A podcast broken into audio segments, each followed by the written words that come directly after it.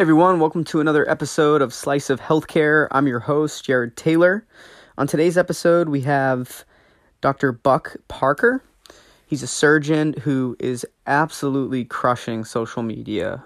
Has right around 140,000 followers on Instagram, over 70,000 subscribers on YouTube, and his content is absolutely great. That's how we ended up first getting in, in touch was via Instagram after I watched some of his videos. He has some some pretty graphic uh, videos and pictures that he'll post from time to time, which very interesting to see.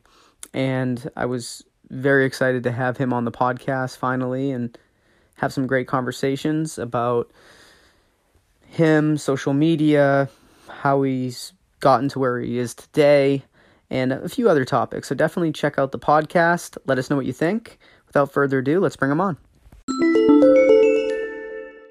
Hi, thank you so much for joining us on the Slice of Healthcare podcast. Yeah. How's your day going? Oh, busy. Nothing wrong with that though. Better busy than than not, right? yeah, that's true. Are you uh are you off today? No, I'm not. Oh, you're just Uh, stepping out stepping out for a podcast then. I like it. yep, that's right. trying, to, do, you know, like five things at once. You know, it's fine. Hey. Well, thank you so much. We really appreciate it, and I know our audience Yeah. will as well. I, I think it'd be great if you could start by quickly giving a, a little bit about your background, you know, how you started and where you're at today, and then we can go into a couple questions. Sure.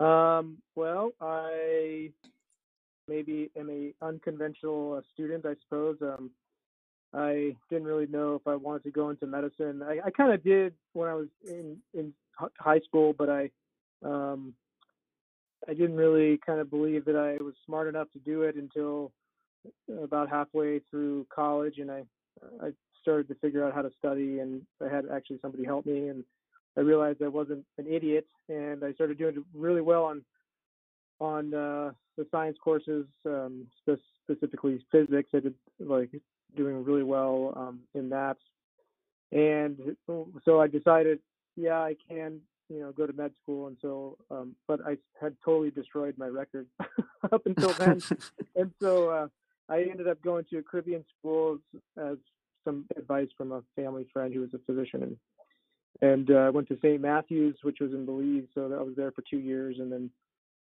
two years in the states. Uh, I went around the, the uh, states Baltimore, Kansas City, and uh, Chicago for my third and fourth year rotations, and then I got a residency at uh, Henry Ford in Detroit for general surgery. I always knew I wanted to do surgery. I just didn't know like what, what kind really.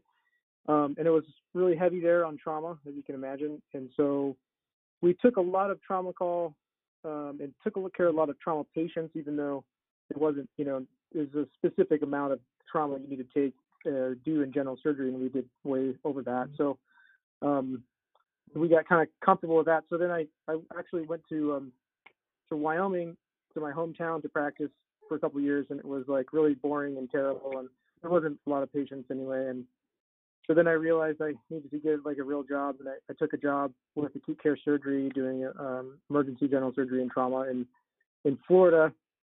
And then that same company uh, had an opening in Salt Lake City, and so they took that because I like to ski and I like the outdoors, and Florida doesn't have a lot of skiing. I, I found out, so um, so I moved here, and now I'm doing acute care surgery and trauma, so just general surgery and trauma surgery, um, no real elective surgery, and um, I work at two different hospitals. One's a level two center, one's a level three, and I'm the trauma director at the level three center, and uh, just actually became uh, one of the trauma surveyors for the state of Utah as well. So that's uh, in a nutshell. That's where I'm at.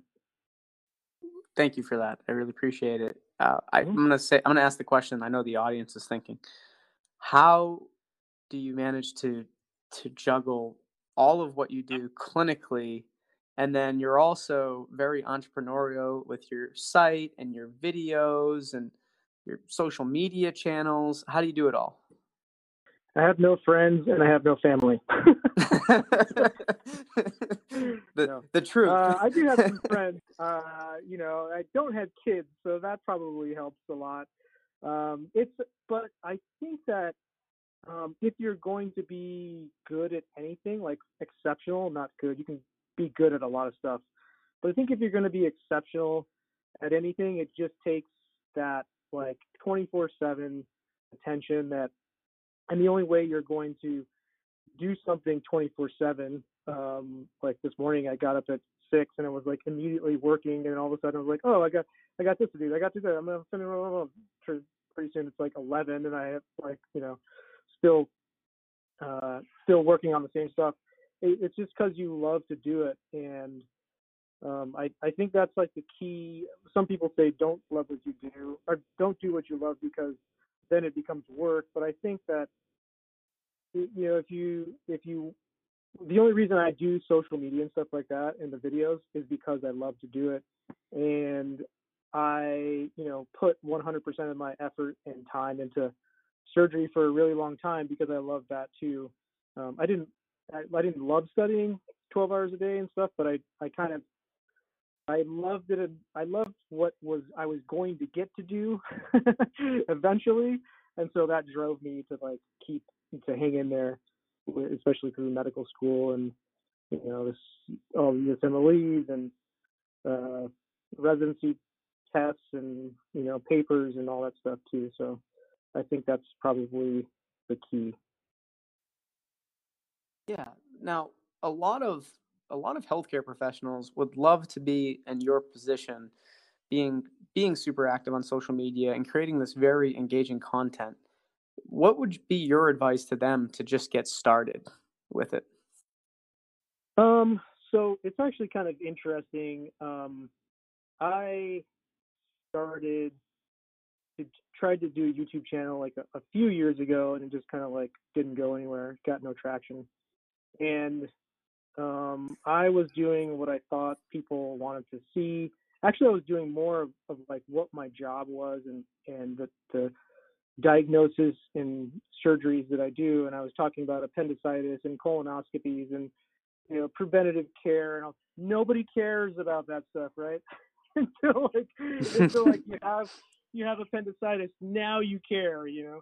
And so um, I, I don't know. I, I I kind of stumbled upon what people wanted from me specifically.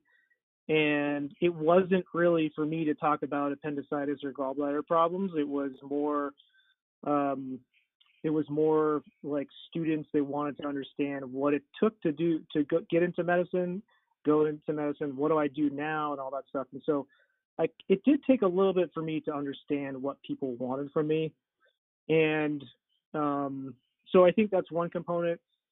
And I, am not sure how you go about doing that. Honestly, I really just you know, stumbled upon it. And then the second thing is that uh, I find it's really engaging.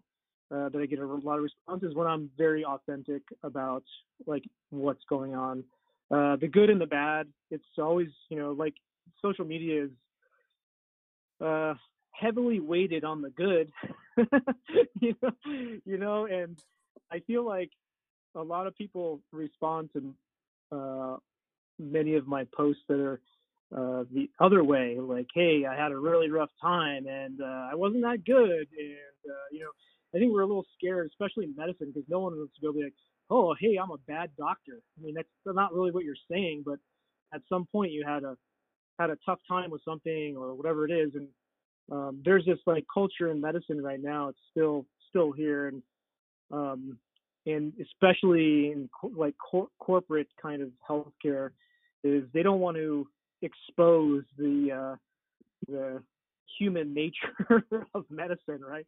I was actually doing some CME this morning, and they're like, um, I had to do it on medical errors, right? And it's and you know there's a big paper about there's a hundred thousand medical errors a, a year or a 100,000 deaths uh, due to medical errors a year in the healthcare system. Well, that was written in like 99, and now the updated uh, number is like 250,000, being the third highest uh, number of deaths next to cancer and heart disease, right?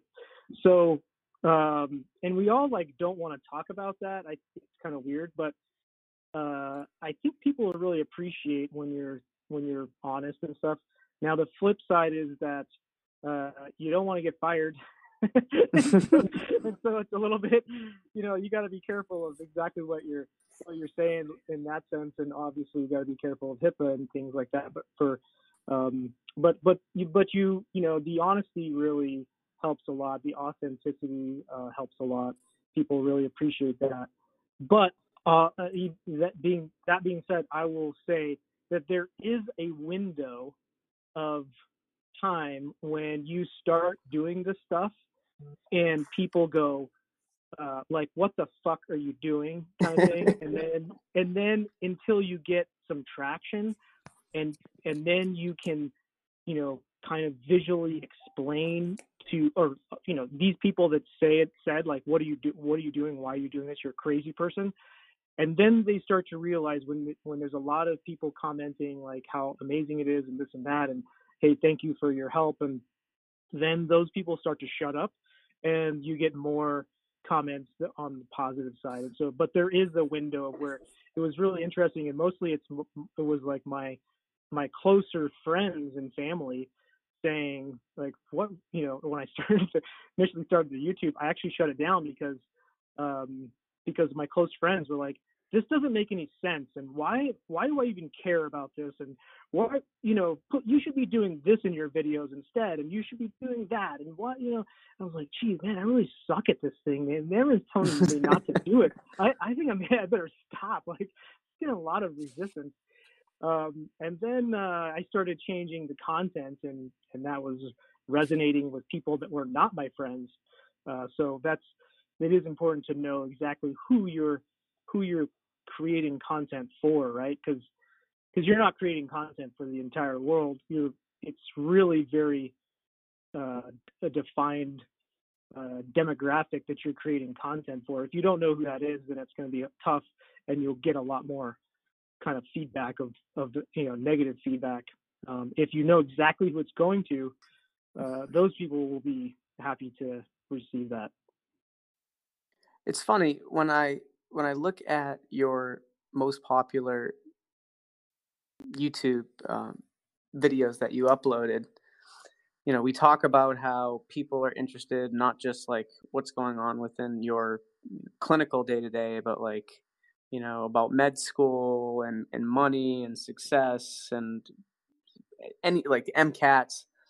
But you have a lot of your top videos like hernia symptoms, uh, choosing specialty, uh, so you you do have eh, you still have a very diverse uh, content. Would you say? I mean, yeah, you have from clinical to med school to miscellaneous. Yeah, you know the the first those hernia videos. So this is a I would say a kind of a side. Um, the, the the the hernia videos I did initially when I was trying to do more clinical stuff and like explain to people about about the things that I do. And so I started doing that, and I, they didn't seem to take get a lot of traction in comments. Um, but I think as like then I started do, getting into about med school stuff, and YouTube liked that uh, more than it liked my hernia videos.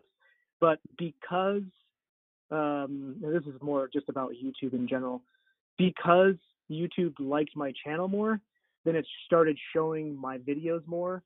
And hernia is a big topic on on YouTube in general. They just didn't like it for me at the time. And then and then like you know, then then like when YouTube started to like my channel more, it started to show all of my videos more. And then since since hernia is a big topic, then they uh, started showing that a lot more. And uh, it's like a bigger market. Does that make sense? So, so you have medical students, you have kids that are like interested in medical medical school. It's a smaller market that, than people in general that are interested in having their hernia fixed. Like when you're having your hernia fixed, one you know one of the most common surgeries, um, then a lot of people are searching that all the time. And so that's I think that's what happened with that because there's there's like a few videos that I have that do have a large amount of views, uh, and they're some of those initial ones that I was talking about, appendicitis, hernia, this and that, and um, I kind of dropped that because I didn't think anyone wanted to hear about it. But but uh, I I think looking back, I think that's what happened. Interesting. So it's it's kind of like so similar to Google, uh, to Google, right? So there's something with Yeah. their algorithm, right, that was making you now become more popular. Okay. Do you have a, a favorite social media platform? I mean, you're you're pretty much on every single one, but is, does one stand out to you more more than the other? Do you like using one more than the other? Uh, I like Instagram. Um, I I tried to kind of get some traction on Facebook, and I could not.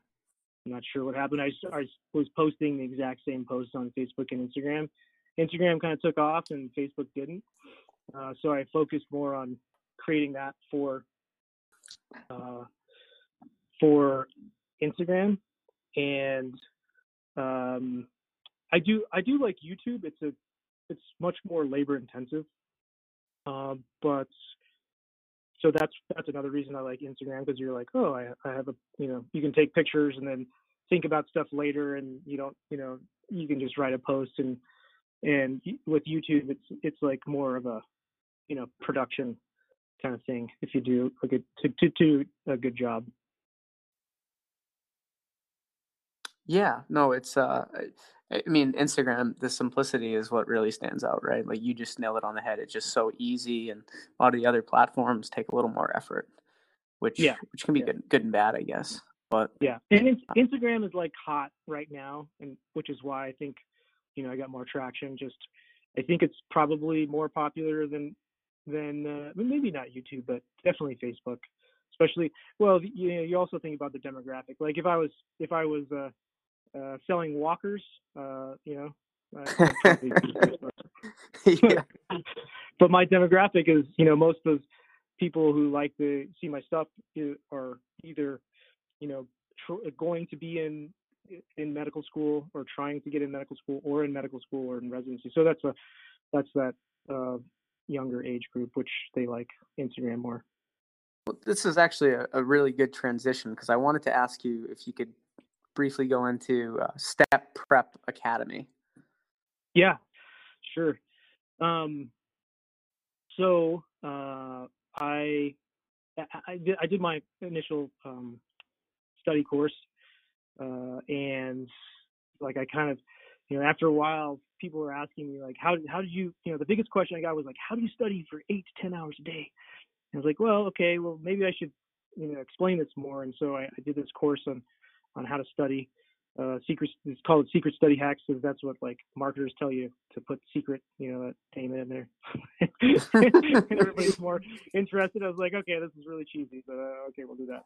And it was really cool, and we got a lot of people. We got about a couple thousand subscribers in there, and lots of good um, results and and all that stuff. And and so from that, I had a couple uh, other students like just come to me and say, hey, I I have a I teach, you know, we have the MCAT one, which so the, uh, Austin.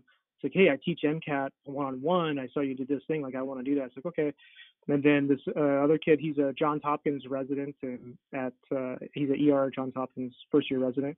And he came and said, hey, I I teach step. I've been teaching step one for you know two years since I took it, one on one, and I think I really have a cool uh, way to do it, and not I don't know if anybody else is doing like this, and so he kind of explained everything. I was like, wow, that's that's pretty cool. So so we we actually uh, he sort of like me. I, I can't tell I can't tell who's the bigger nerd, me or him. Probably uh, probably him, but but he built an algorithm like with an Excel spreadsheet uh, with all these calcu- mathematical calculations of like what's on the test, you know, percentage wise, what's on the test, and then and then what are the materials that are available to everybody? Because everybody kind of studies the same materials like we have first aid we have like i don't know i don't even know what you guys study anymore like the Cr- crush was one of the big books for us and then and then of course the questions.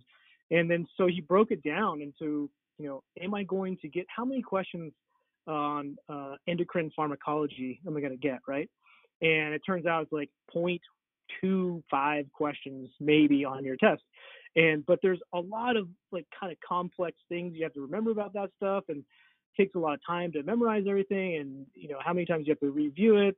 So he kind of built an algorithm saying like you probably don't need to spend you know any time on this. It's maybe going to be one question so then we took that and, and uh, built a, a, software program and put it into an app uh, like a web app we're gonna we're gonna try and put it into a phone app phone app pretty soon too. And then um, uh, and then yeah, so you just p- plug in how many days do I have to study for the test, and then it spits out like how many pages of each uh, you know main material like first aid do you have to study every day in order to get your goal. And he's got he's got some other things in there too. It's like a lot of tutorials, video tutorials from him. Is uh, kind of uh, uh, not test theory, but like his test approach, uh, you know, and how to learn the test, because uh, that's a real big in, important thing. I think one of the things that I learned going through these all of these tests is that you can study your ass off. Like, um, you know, I studied really hard for the MCAT. I did terrible. It's because I didn't know the test, but I didn't know that until later. I studied for the USMLE. I studied the materials, but I also studied that test, and that helped me. And then when I got in uh, step one, two, and three, I did really well. And then I did really well in our ABSITE, and I studied the test as well as the material. Then I got to our board, like American College Surgeons board exam for general surgery. I studied the test, the written test, but not the oral test. I passed the written test at a 95% or no 90th percentile, and I failed the oral test because I did not study the oral test. I studied the materials on the oral test. You know, so um, I think that's that's one thing that I li- I really like that that we can say, dude, you, you know, like you're not dumb because you got a bad grade on a test. You just are you're not studying the test. Uh, you know, it's not like I, I it was terrible. I felt like a bad doctor, and it, it took me legit like two years to get the balls up to study for that oral exam again uh, because I thought I was a bad doctor and a bad surgeon and unsafe because they always talk about well it's it's testing how safe you are. It's fucking bullshit. It's testing your knowledge of the exam, like you know. And so when I went back and I studied, I I talked to a lot of my friends who had taken it and passed and all this stuff um, they they gave me all these materials like oh yeah this is what we studied for not the not the like material like don't read the book. You know like read the stuff about the test. And I was like oh okay. So I did that and I went back and I took I took the test and I passed the test. So that's uh, really what I like about the MCAT course we have and also this one is that fo- focuses more on the on the test you obviously have to know the material to some extent but that only gets you so many points on on these exams, and it may or may not be enough for you to get the residency you want. Because I mean, you know, step one is basically like, okay, you get to 99 in step one, you know, you go you go wherever you want. You barely pass, uh, good luck, right? Good luck getting you the residency of your choice. You're going to be probably having to do either medicine, uh, family medicine, or pediatrics, the, or, or whatever's the easiest thing to get into, and and that's it's a, a sad, I guess, reality. That was one of the uh, upon talking with more healthcare professionals. That was something myself and a lot of people that weren't directly, you know, a physician or a nurse that that didn't understand. I, I always thought you could choose whatever originally, you know, when I was younger, that you could choose whatever you wanted uh, for a specialty. And then I learned the reality that that is not the case. Um, which and, which is probably a good that, thing though. Not only is it the residency of your choice, it's the location of your choice. You know, like I think something that many people don't understand is that you know a lot of doctors don't are not living where they want to live. You know, and uh, it can be a big deal. It can be it can be a you know it is life changing uh, a lot of stuff in medicine is life changing which is and a lot of it's good but it's some of it's tough. I mean i um you know i went into general surgery and I, I went back to my hometown it was like no just kidding there's not really enough work for here for you here you know um, and so then I took a job in Orlando. I was like, I don't want to go. I don't like. I don't never wanted to live in Florida. I mean, that's you know, if you like Mickey Mouse, that's awesome place to live. But I was like, okay, uh, oh shit, you know, like now what? So um, I, it's not always straightforward. And, and you know, the better you do on these all these exams, like the the, the sooner you accept like your your your mission in life is to crush every single one of these these stupid exams um, until like you end up with what you want, uh, the, the the better you're going to be off, I guess. Yeah. yeah, it's I, definitely a, a harsh reality for for many that that are that get into the field to figure that out. exactly. Crazy. Well, I don't I don't want to take uh, too much more of your time. I want to thank you though for for coming on the Slice of Healthcare podcast. And and what I want to do is I'll throw the the uh, Prep Academy link that we were talking about. I'll throw that in the show notes, and then uh, also your uh, your social links. Uh, real quick, where can people? I mean, they'll be in the the the, uh, the notes yeah. your social links. but where can people hear from you or learn more about probably you? the best the best place to go is Instagram, just at Dr. Buck Parker. So D R B U C K P A R K E R. Um, you know, my YouTube is you just search Buck Parker on YouTube and you'll find it. And then um, the uh, stepprepacademy.com, and uh, that's going to be uh, launching this this week actually or uh, Sunday. We're going to open that up, so check that out. Love it, and something makes me strongly believe that next time we talk, you'll have another couple of things in the works. I got a well. couple of things on. Yeah, I got a couple cool things coming too. Yeah, I've been talking to some other people, and it's been really really fun. I think um, you know, medicine and surgery is certainly really cool, but social media is, uh, especially in medicine, I think it's it's so interesting. We we almost have we're looking like you can look into the future, right? Because everybody else except medicine is has fully embraced it and is like 100% full steam ahead with social media and medicine is like, eh, I'm not sure if it's any good. you're like, uh, well, the rest of the world does. Yeah. So it's kind of it's kind of a cool time because we can just, you know, you can make almost like big bets on it because uh, it's pretty much guaranteed to to take over medicine at some point too. Yeah, and uh, and you definitely got a a big jump start on that. Well, no, it's you didn't get a jump start. You like you said, you you saw an opportunity early on when medicine didn't, and you've taken full advantage of that. So yeah, get a get ahead of the tidal wave. Absolutely. yeah, yeah. So absolutely. Cool. And blockchain blockchain is uh, you know I think definitely going to be uh, going to be in there too. So don't don't uh, ignore that. I know you're not. Absolutely. Yep. Full full on board with blockchain technology, artificial intelligence, and yeah, uh, I mean, it's it's going to be. I I believe in the next within the next five to ten year period, we'll see some of the most innovation in medicine that we've seen in a long time. Yeah, I agree. Yeah, absolutely. Especially with the millennial generation pushing up through the ranks. I mean, they're not. Yeah, no kidding. they're they're not going to stop for uh, for slow processes. Yeah, they're gonna be like, hey, where's uh, Dr. Smith? He's like, oh, he's he's at home on on Twitter, working from Twitter. Don't worry. it'll it'll definitely be interesting uh, to, to, see like everything that's happening like that uh, for sure. Um, and yeah. uh, it'll be good to keep tabs on it. But but thank you, uh, really, thank you so much for coming on. And our audience is uh, appreciative, and so am I. And let's definitely stay in touch. And uh, this should be coming out. Sure uh, in uh, in February. Uh, we'll be releasing it, and I'll be sure to let you know. And uh, we'll put it on all the social channels, and look forward awesome. to everyone's reactions.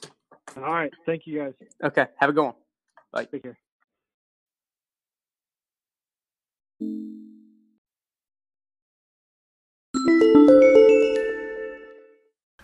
Thank you to everyone who tuned in for another episode of Slice of Healthcare. Please be sure to follow us on our social channels on pretty much every social channel. It's at Slice of Healthcare. On Twitter, it's at Slice of HC. We don't use that much, but we will answer if anyone tweets at us or sends us a message there. Also, for those of you that are listening on iTunes, please be sure to head over to iTunes, leave us a rating slash review. We'd really appreciate the support and feedback. And if you're interested in being a, a guest on the podcast, please reach out at uh, slice of healthcare at gmail.com or send us a message on Instagram or any of our other channels, and we'll get right back to you. Thanks, and everyone have a great day.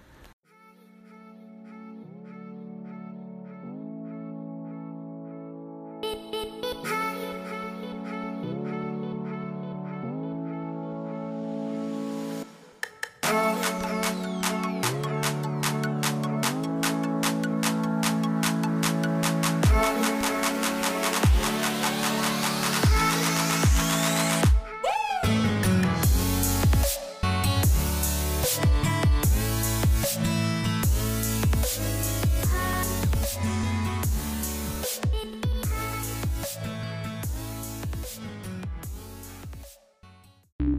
Podcast you just heard was made using Anchor.